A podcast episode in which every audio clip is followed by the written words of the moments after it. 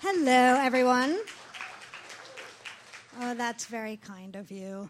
Um, welcome to Joe's Pub. My name is Amanda Stern. I am the host and curator of the Happy Ending Music and Reading series, which you are currently attending, just so you know. Um, it's a very good thing to clap for. Um, tonight marks the launch of a very special partnership between this series and Yaddo, the artist colony in Saratoga Springs, New York. Uh, we'll be doing three shows a year together, uh, working only with Yaddo affiliated artists like James Baldwin and Carson McCullers, who are considering doing the next show. So, uh, but I'll keep you posted about that.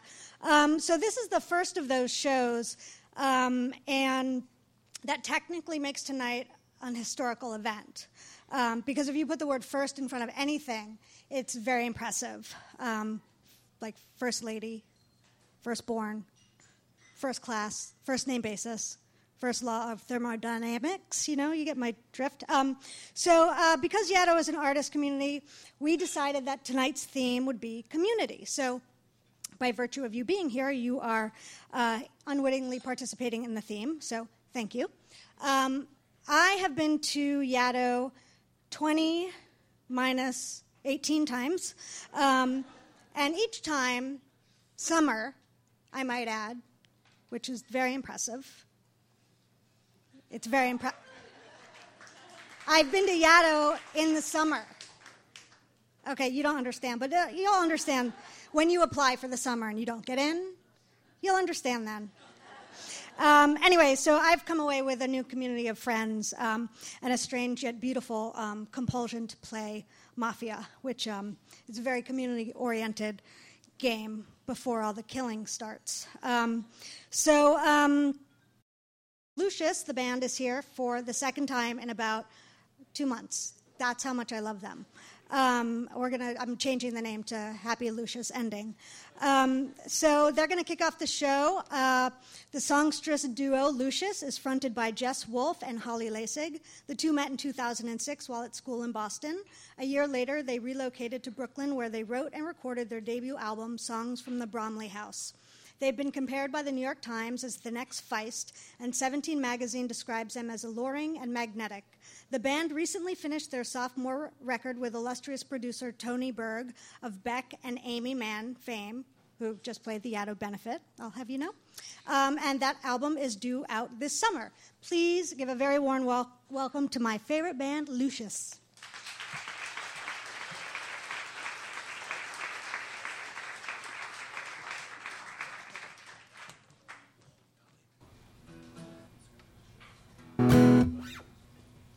We're Lucius. We're happy to be back here with Amanda.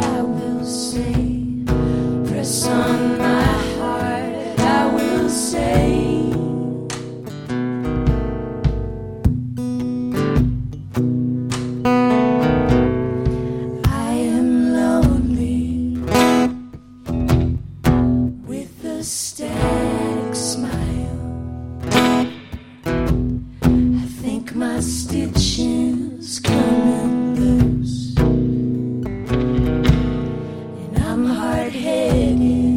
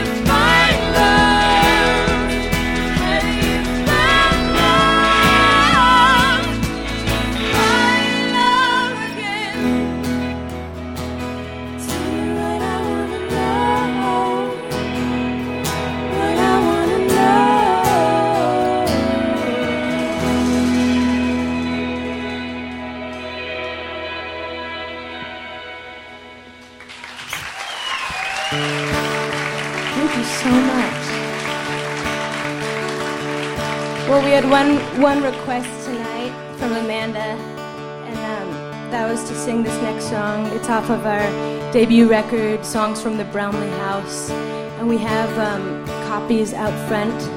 Whatever you want to donate to the cause, whatever you want to throw at us, you know, we'll take what you got.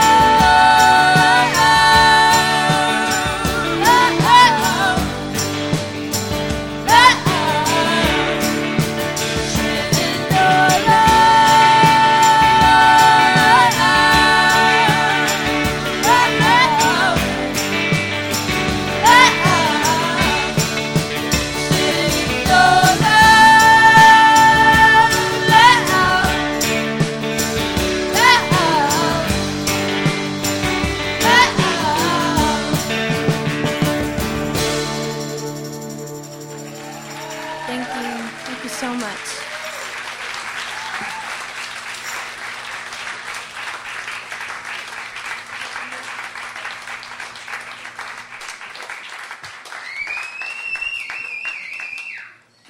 That's right. That's, that's what I'm talking about. Um, so the, um, the next uh, performer is Suzanne Bocanegra. She's an artist. Wow, that's kind of amazing. All I have to say is she's an artist and like applause. I wish that happened for me. Um, Suzanne is an artist living and working in New York City. A recipient of the Rome Prize, she has received grants from the Pollock Krasner Foundation, the Tiffany Foundation, the Joan Mitchell Foundation, the National Endowments for the Arts. I mean, okay, we get it. It's and the New York Foundation for the Arts. If that wasn't enough, just wanted to throw another in there. Um, a major show of Bocanegra's work titled I Write the Songs opened at the Tang Museum in July 2010 and will be traveling to, the, to Site Santa Fe in the summer of 2011. It's my great pleasure to give you Suzanne Bocanegra. When I still lived in Texas, when I was in college, uh, my friends and I went to see this born again preacher who drew huge crowds. His name is Bill Gothard. I looked him up online the other day, and uh, it wasn't clear to me whether he's still around or not, but I saw a lot of sites denouncing him as a cult leader, which makes sense because he sort of preyed on young college guys.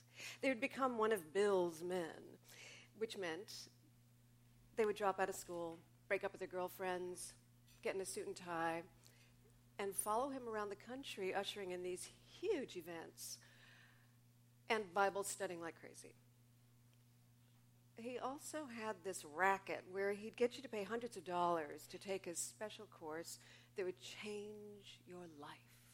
It involved an extra jumbo red three ring binder lots of charts in it that all had Jesus on the top. My friends and I were curious, so we went. There were thousands of people in the audience, and as he was speaking, his image was projected on a giant movie screen he talked about how a woman must obey her husband even if he told you to do something incredibly stupid because your husband was your own personal flesh and blood incarnation of Jesus Christ on earth. And if you weren't married, your dad was your Jesus substitute. And I remember thinking, huh, something might be a little wrong with this picture when I tried to imagine my dad as my Jesus. Really, I mean, a frightening thought. Oh, and Bill himself, he never married or had a family, or in spite of the fact that he was the expert. But what fascinated me about Bill Gothard was he painted while he talked.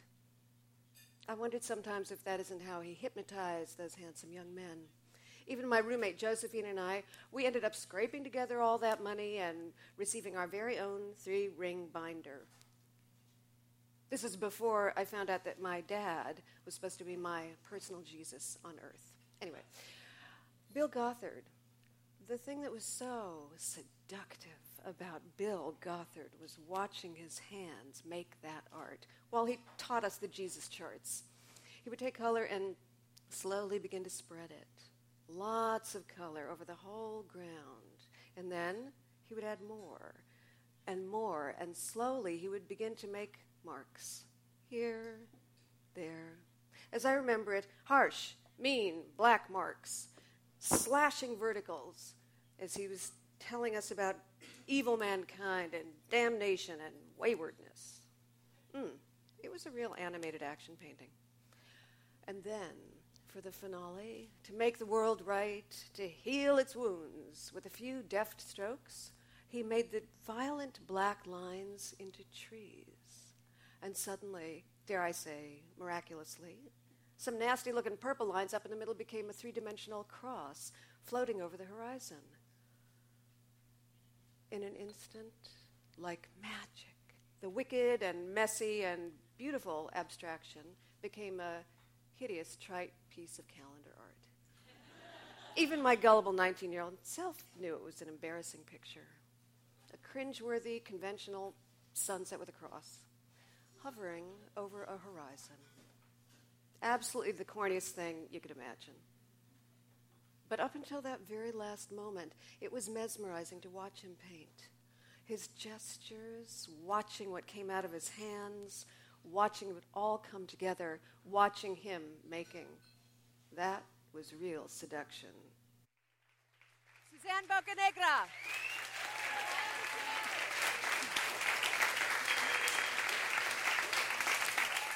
So, the final author of the night um, is also pretty cute, but married.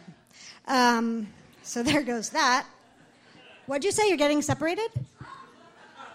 I'm sorry. Hmm. Call me.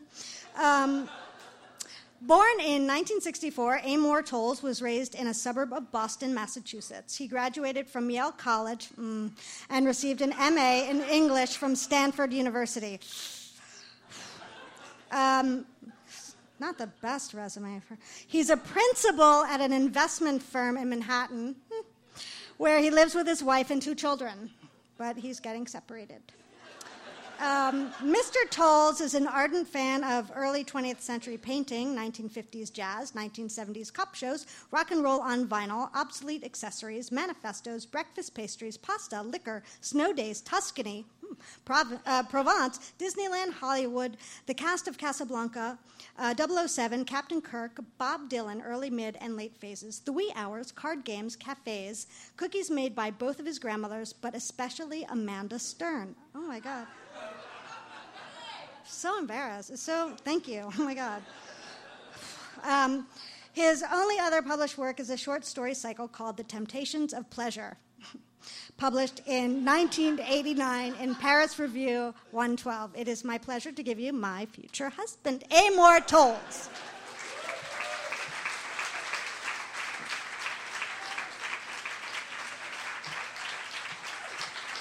Thank you. Glasses work. Thank you. Thank you. This is genuinely the first time I've read in public, so I apologize in advance. I, my, actually, uh, I'm, I'm going to read from uh, my first novel, which is coming out at the end of July, published by Viking. My editor is, is here tonight, and in the bio that was just read, uh, that Captain Kirk is one of my heroes. And I, I, this, is, this is actually uh, shocking, but Chekhov, the author, appears in my book, and the name is misspelled actually in the final edition. But the, the good news is that it's spelled like Chekhov in Star Trek, which is how the mistake actually occurred, no doubt. So keep an eye out for that. Um, I'm going to be reading from the first chapter uh, of the book, uh, which really focuses, it's told from the perspective of a 25 year old woman in New York in the late 1930s. It was the last night of 1937. With no better plans or prospects, my roommate, Eve, had dragged me back to the hot spot, a wishfully named nightclub in Greenwich Village that was four feet underground. From a look around the club, you couldn't tell that it was New Year's Eve. There were no hats or streamers, no paper trumpets. At the back of the club, looming over a small, empty dance floor, a jazz quartet was playing Love Me and Left Me standards without a vocalist. The saxophonist, a mournful giant with skin as black as motor oil, had apparently lost his way in the labyrinth of one of his long, lonely solos, while the bass player, a coffee and cream mulatto with a small, deferential mustache, was being careful not to hurry him. Boom, boom, boom, he went, at half the pace of a heartbeat. The spare clientele were almost as downbeat as the band. No one was in their finery. There were a few couples here and there, but no romance. Anyone in love or money was around the corner at Cafe Society dancing to swing. In another 20 years, all the world would be sitting in basement clubs like this one, listening to anti-social soloists explore their inner malaise. But on the last night of 1937, if you were watching a quartet, it was because you couldn't afford to see the whole ensemble or because you had no good reason to ring in the new year. We found it all very comforting. We didn't really understand what we were listening to, but we could tell that it had its advantages. It wasn't going to raise our hopes or spoil them. It had a semblance of rhythm and a surfeit of sincerity. It was just enough of an excuse to get us out of our room and we treated it accordingly, both of us wearing comfortable flats and a simple black dress, though under her little number, I noted that Eve was wearing the best of her stolen lingerie. Eve Ross. Eve was one of those surprising beauties from the American Midwest. In New York, it becomes so easy to assume that the city's most alluring women have flown in from Paris or Milan, but they're just a minority.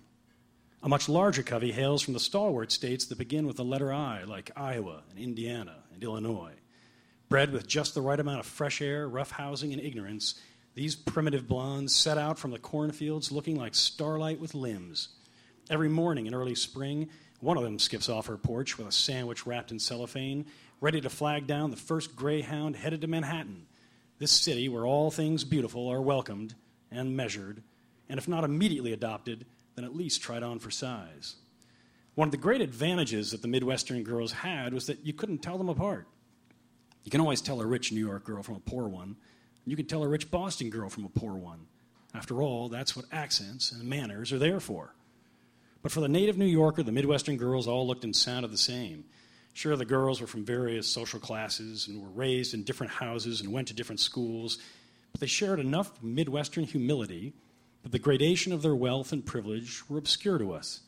As a result, to us, they all looked like hayseeds, unblemished, wide eyed and God fearing, if not exactly free of sin. Hailing from somewhere at the upper end of Indiana's economic scale, Eve was the natural beauty with fine features and blue eyes. True, she was only five foot five, but she knew how to dance in two inch heels, and she knew how to kick them off as soon as she sat in your lap. That New Year's, we started the evening with a plan of stretching $3 as far as it would go. We weren't going to bother ourselves with boys, more than a few had had their chance with us in 1937, and we had no intention of squandering the last hours of the year on latecomers. We were going to perch in this low rent bar where the music was taken seriously enough that two good looking girls wouldn't be bothered, and where the gin was cheap enough that we could each have one martini an hour.